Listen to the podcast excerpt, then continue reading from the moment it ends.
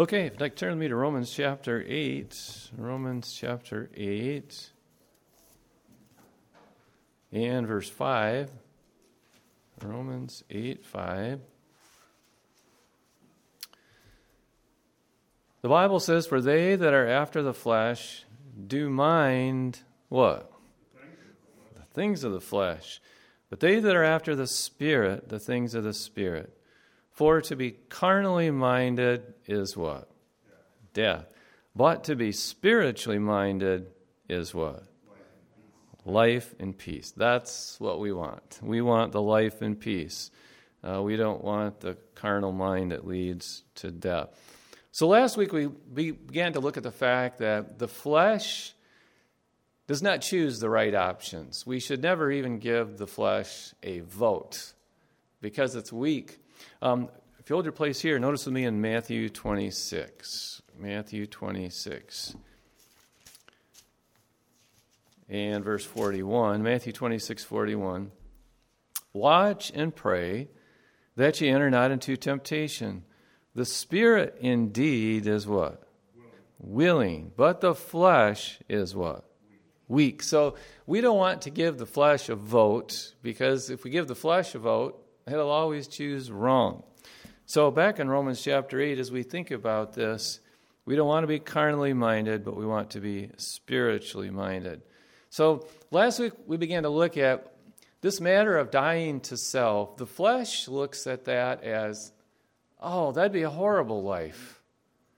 I'm not giving into the flesh and but yielding our spirits to God, that oh, that would be a horrible life. That would not be fun. Well, the flesh is wrong. Um, let's go to John 12. John chapter 12 and verse 24. John 12 and verse 24. So, what the flesh thinks is fun doesn't end up being fun. Last week we looked extensively at alcohol. Um, the flesh, as you as saying something to my wife, we drove by a gas station this week, and it was advertising a brand of beer. I, I don't remember which brand it was, but they said 30 pack. And I said to my wife, I said, you remember when we were young? People who drank beer talked about going out and getting a what? A six pack.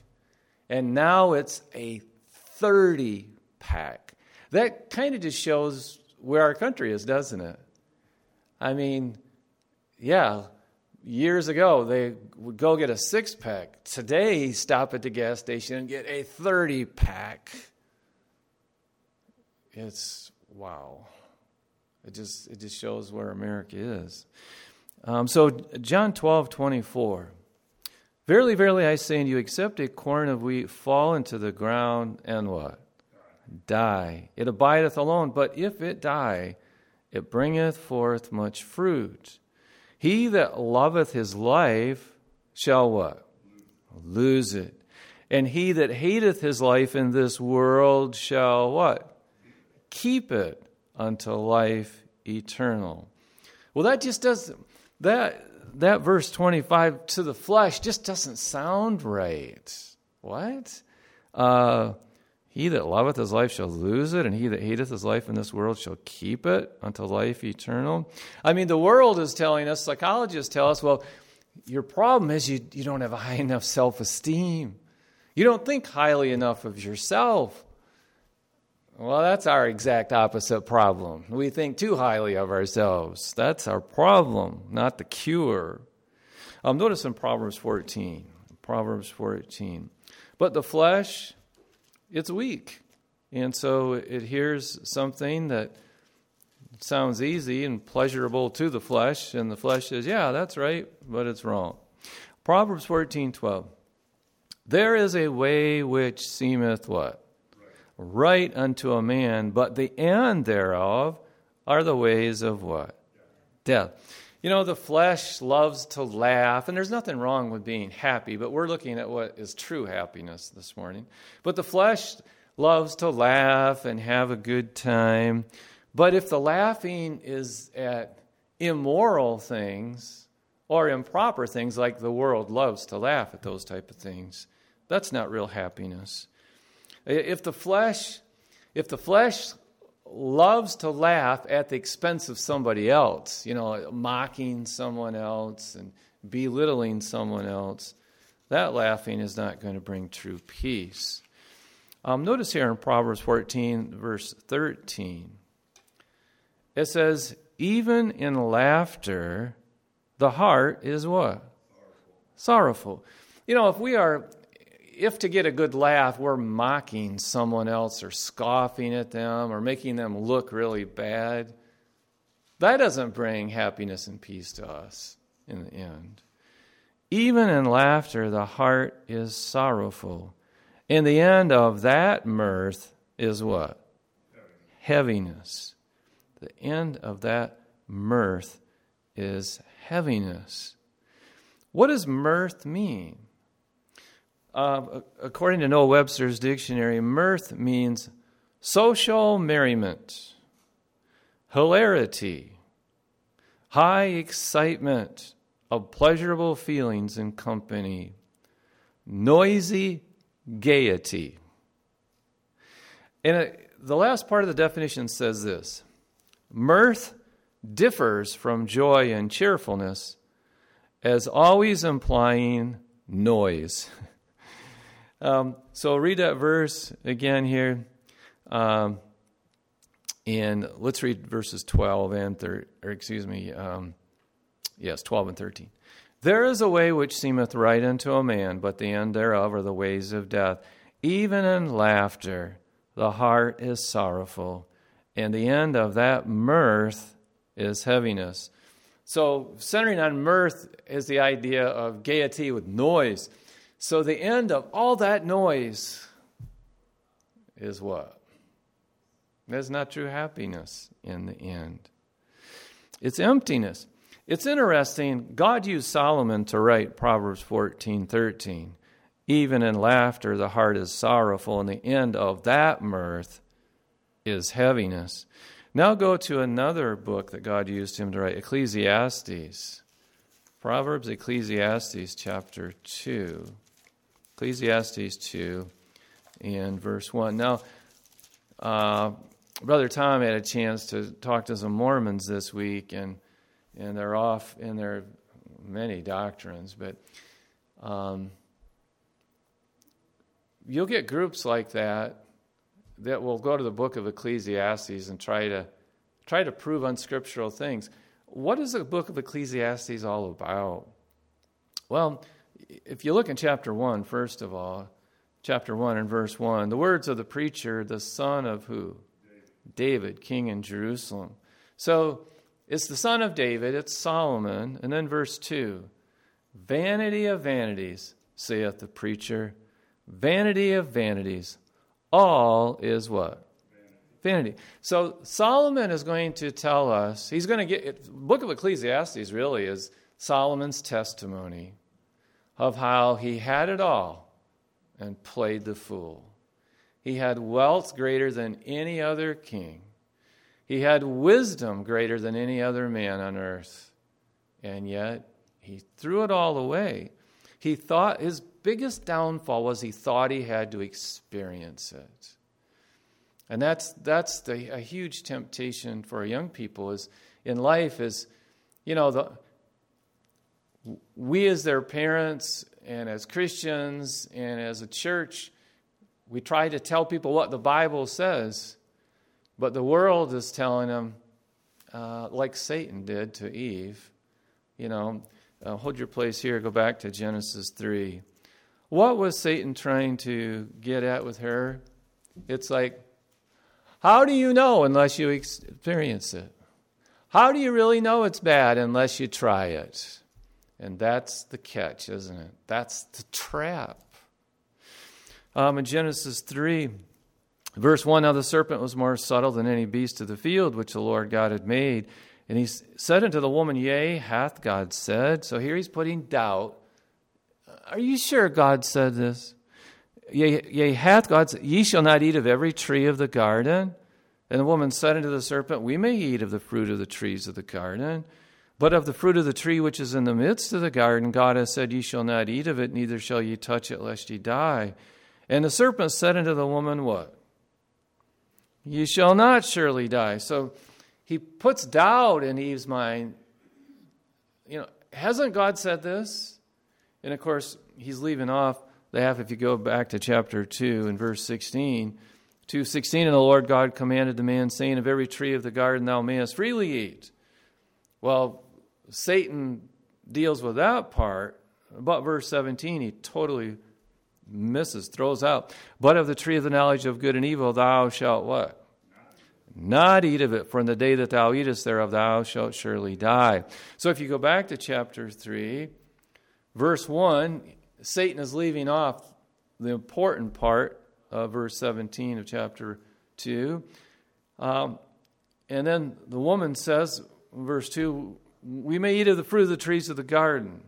But she brings up, verse 3, but of the fruit of the tree which is in the midst of the garden, God has said, Ye shall not eat of it, neither shall ye touch it, lest ye die. And of course, she added the part about touching it. They wouldn't die if they touched it. And the serpent said unto the woman, Ye shall not surely die. And now he's going to tempt her. For God doth know that in the day ye eat thereof, then your eyes shall be what? Opened, and ye shall be as what?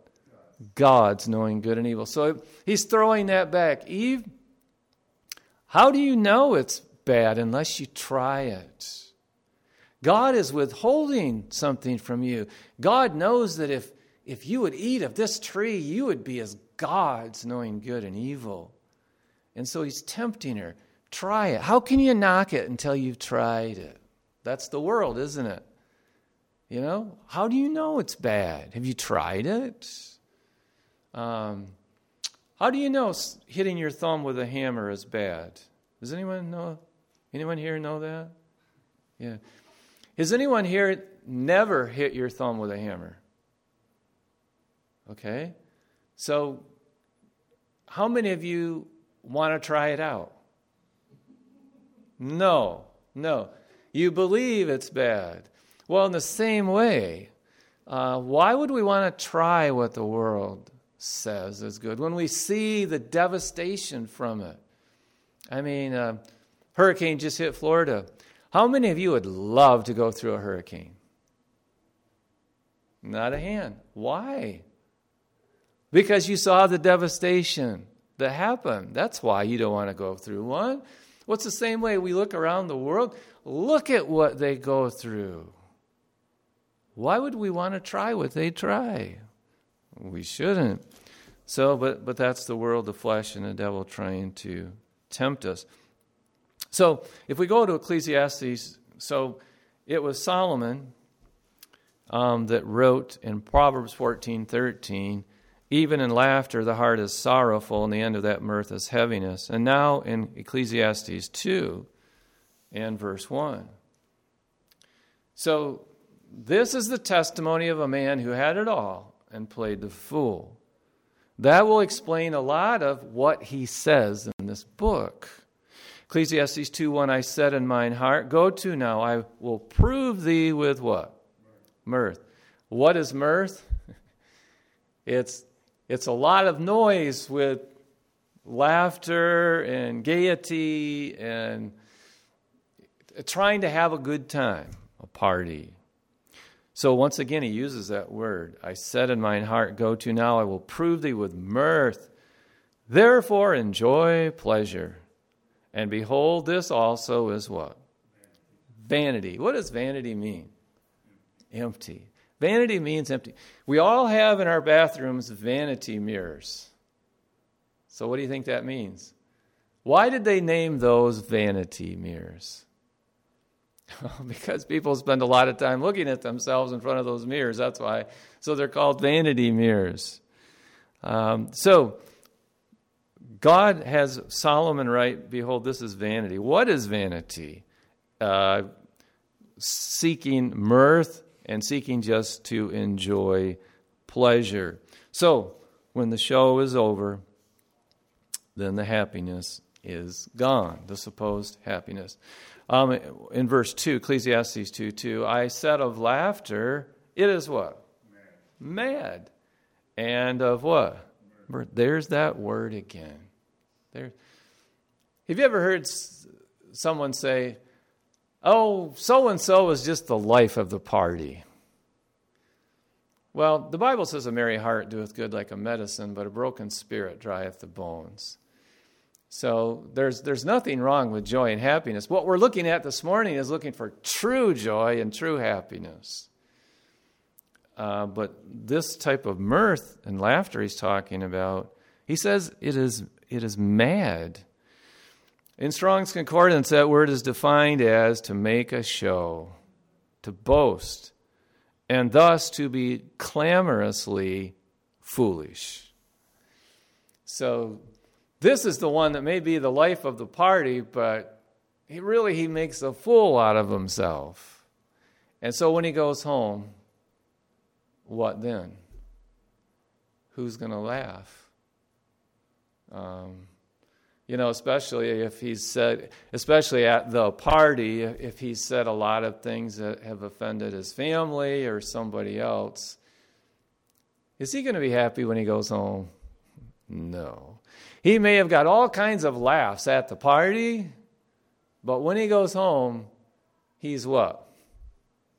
He's in trouble. That's what he is. His family is not happy with him. He's in trouble. So, this is what Solomon said. I said, verse 2 I said of laughter, it is mad, and of mirth, what doeth it? He's, when he searched it out and experienced it, he said, You know what? This is nothing but an empty show in the end. It's like the woman at the well. Um, notice in uh, John chapter 4, John chapter 4.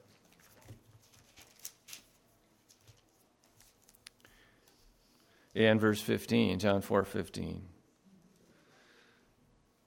The Bible says, The woman saith unto him, Sir, give me this water that I thirst not, neither come hither to draw. Jesus saith unto her, What? Go call thy husband and come hither. The woman answered and said, I have no husband. Jesus said unto her, Thou hast well said, I have no husband. For thou hast had five husbands, and he whom thou now hast is not thy husband. In that saidst thou truly. The woman saith unto him, Sir, I perceive that thou art a prophet. Our fathers worshipped in what? This mountain, and ye say that in Jerusalem is the place where men ought to worship. You know, this woman was living in an immoral life, and yet she had what? Her religion. What does Jesus say to her? Verse 21 Jesus saith unto her, Woman, believe me, the hour cometh when ye shall neither in this mountain nor yet at Jerusalem worship the Father. Ye worship, ye know not what. We know what we worship, for salvation is what? Of the Jews. It's like the Mormons that talked to Brother Tom this week. They're out with a religion, but they don't know if they're going to heaven. And the reason is because they're not. They, they don't have that assurance, that confidence, because they have a false worship. Verse 22 You worship, you know not what. We know what we worship, for salvation is of the Jews, but the hour cometh. And now is when the true worshippers shall worship the Father in what? In spirit and in truth, for the Father seeketh such to worship him. God is a spirit, and they that worship him must worship him in what? In spirit and truth. You know what the difference between worshiping God in spirit and in truth and the mirth we're talking about in Ecclesiastes and now Ecclesiastes 2 2, the madness. Remember that madness means to make a show to boast, to be clamorously foolish. You know what the difference is between the true worship of God and true Christianity and this clamor, this mirth? Is this clamor and this mirth and this madness is nothing but a what? A show. But when we know Christ, He is our what? Our life. He is our life. It's not just a show, it's our life. My wife and I were at the grocery store, uh, I think it was this last week, and we walked in was getting a cart, and somebody else was just putting a cart back. And I saw him look at me, but then we went on our way because I didn't know him. And then, I don't know, um, I guess we were getting the cart, and then I don't know exactly what he was doing, but he come back and he says, Don't I know you? And so I have a natural reaction. And he, he said, You gave me one of those cards. That's how he, he recognized me. That's what he called the gospel tract is you gave me one of those cards. Uh, what do what do people think of us? Is is it just a show or is it everywhere we are? Everywhere we are, do people think about Christ when they think about us or do they think about you know, that guy's full of mirth, or that guy's full of madness. You know, that guy puts on a good show, but it's kind of the opposite. You know, there's a, I guess, a, a very, um, well, I'll just call him a celebrity. I, I really don't know anything about the guy. I, well, I guess I do remember something. They said in an article he's a rapper. I guess a Christian rapper. Uh, I'm using the word Christian very loosely. But anyway, um, so he offended a bunch of people recently. And so he's been in the news. I, I mainly just read the headlines on a lot of this stuff. But so I've read the headlines for probably a week. This, this guy, people are mad at him around the world because of something he did. And so his response was so I started to read one of the articles. And so he's a I mean, he's against abortion, and I mean, he speaks out against all kinds of things. And So somebody is asking him about these things he's done that's offended the, the liberal world. And he, he, the one writing the article, uses one letter of a swear word and then, you know, some blanks. And uh, I'm thinking, okay, so this guy is a is a Christian, and they're quoting him cursing out the liberal world, using terminology the liberal world would use. And I'm thinking, come on. Um, so we don't just want to show it. Christ is our life. Notice in Acts 20. So, what does bring happiness? Well, it's certainly not living a life where we are seeking our own pleasure. In Acts 20 35, Acts 20 35, I have showed you all things, how that so laboring you ought to support the weak, and to remember the words of who? Lord Jesus. How he said, It is more what? Blessed to give than to what? Receive. It was always I was always come to a happy point when our children got old enough where they were more excited at Christmas about someone opening the gift they had for them um, than to get, receive a gift personally. That, that was always a, a pinnacle there, just to, to see them happy, more happy about what they were giving than what they might receive. And we know that's true, don't we? I mean, we can do all kinds of things for ourselves, and at the end of the day, not be happy because nothing in this world is perfect, is it? Yesterday, we were out witnessing, and um, we came to a house, and this guy had two dogs out in the yard. One of them jumped up on my door with his claws, you know, and and the guy was was so. Um, uh, apologetic. Oh, I'm sorry, I'm sorry. This, my dog jumped on your car, and he pulls his dog down, and and um, and then and so it's a short conversation. But anyway, his dog does it again, and so at the next house or so, when I got out, you know, I just see these dog prints, you know, dirt up there, and then I see the scratches on my door, and and so I got back in the car and I says, you know, there was a day when I'd really be upset about that because I thought too much of cars. And um, so, hey, a few scratches for the Lord, amen. Uh, the Lord, the Lord uh, is so gracious. Um, I'm, I'm not going to complain. It's just a car.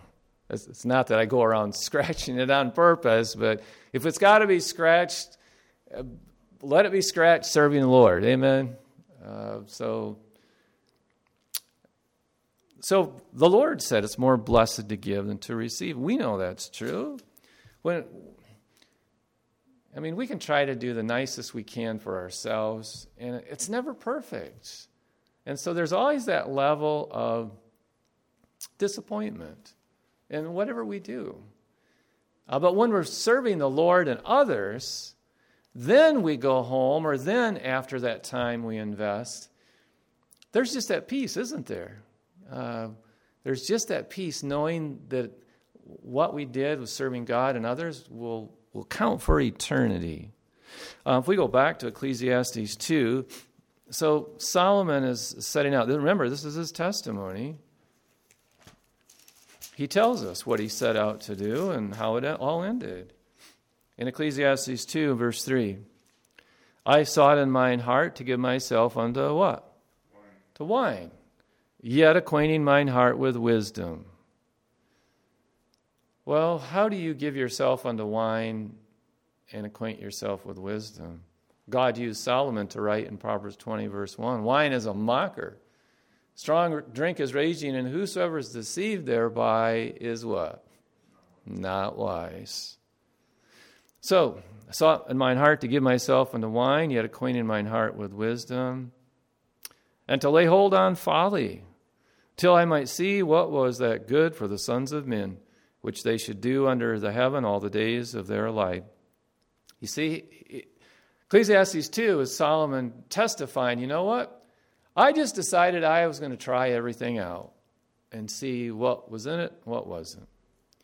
Verse 4 I made me great works. I builded me houses. I planted me vineyards.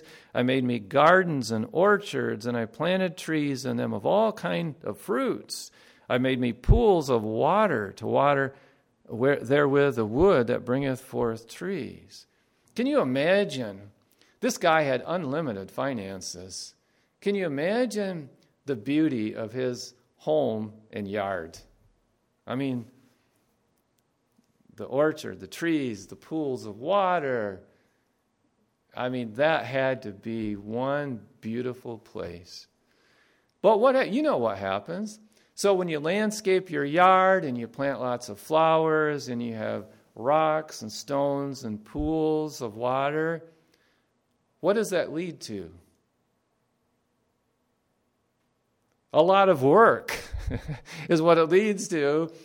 Uh, we go up to doors all the time, and, and I'll see a spot that was beautifully landscaped. And what takes over if you don't keep on it? Weeds. Weeds. So, beautiful rocks, now are all grown with weeds, and beautiful flower beds are filled with weeds, and, and pools. You'll, you'll have people with these little plastic pools and different rock formations where the water comes down. And what happens to water in the summertime if it's not taken care of? What does it turn? Green. it turns green. And not the pretty green like uh, the Bahamas or something, that water. It's. Uh, like moldy green, like a swamp green. So there's nothing wrong with having a beautiful home and a beautiful yard, but as anyone who's ever tried it knows, then it takes a lot of work. And funny thing is, that's just what he brings up next. He said in verse 4, he made these great works. In verse 5, the gardens, orchards. Verse 6, the pools of water. Verse 7, I got me what? Servants and maidens. Why did you do that, Solomon? Well, you do all that fancy stuff. You know, you, you can build a huge house, but who's going to keep it clean? Uh, we can have acres and acres of grass, but who's going to mow it? Uh, so everything we do just requires a lot of labor. So he got me servants and maidens and had servants born in my house. Also, I had great possessions of great and small cattle above all that were in Jerusalem before me. So he, he got the animals, verse 8. I gathered me also silver and gold. So he, he tried to multiply his wealth. And it says, and the peculiar treasure of kings and of the provinces. So people that are extremely wealthy, then they start investing in things, works of art, pictures, sculptures that are ridiculously expensive. You know, I mean, how many of you would pay $15 million for a painting to hang in your living room? None of us. But see, Solomon got in. He had so much money that now he's investing in peculiar treasures. I got me men singers and women singers. He didn't have a radio to turn on or a, a MP3 player. He had the real thing. Men singers and women singers and the delights of the sons of men as musical instruments. Okay, you have all those people singing.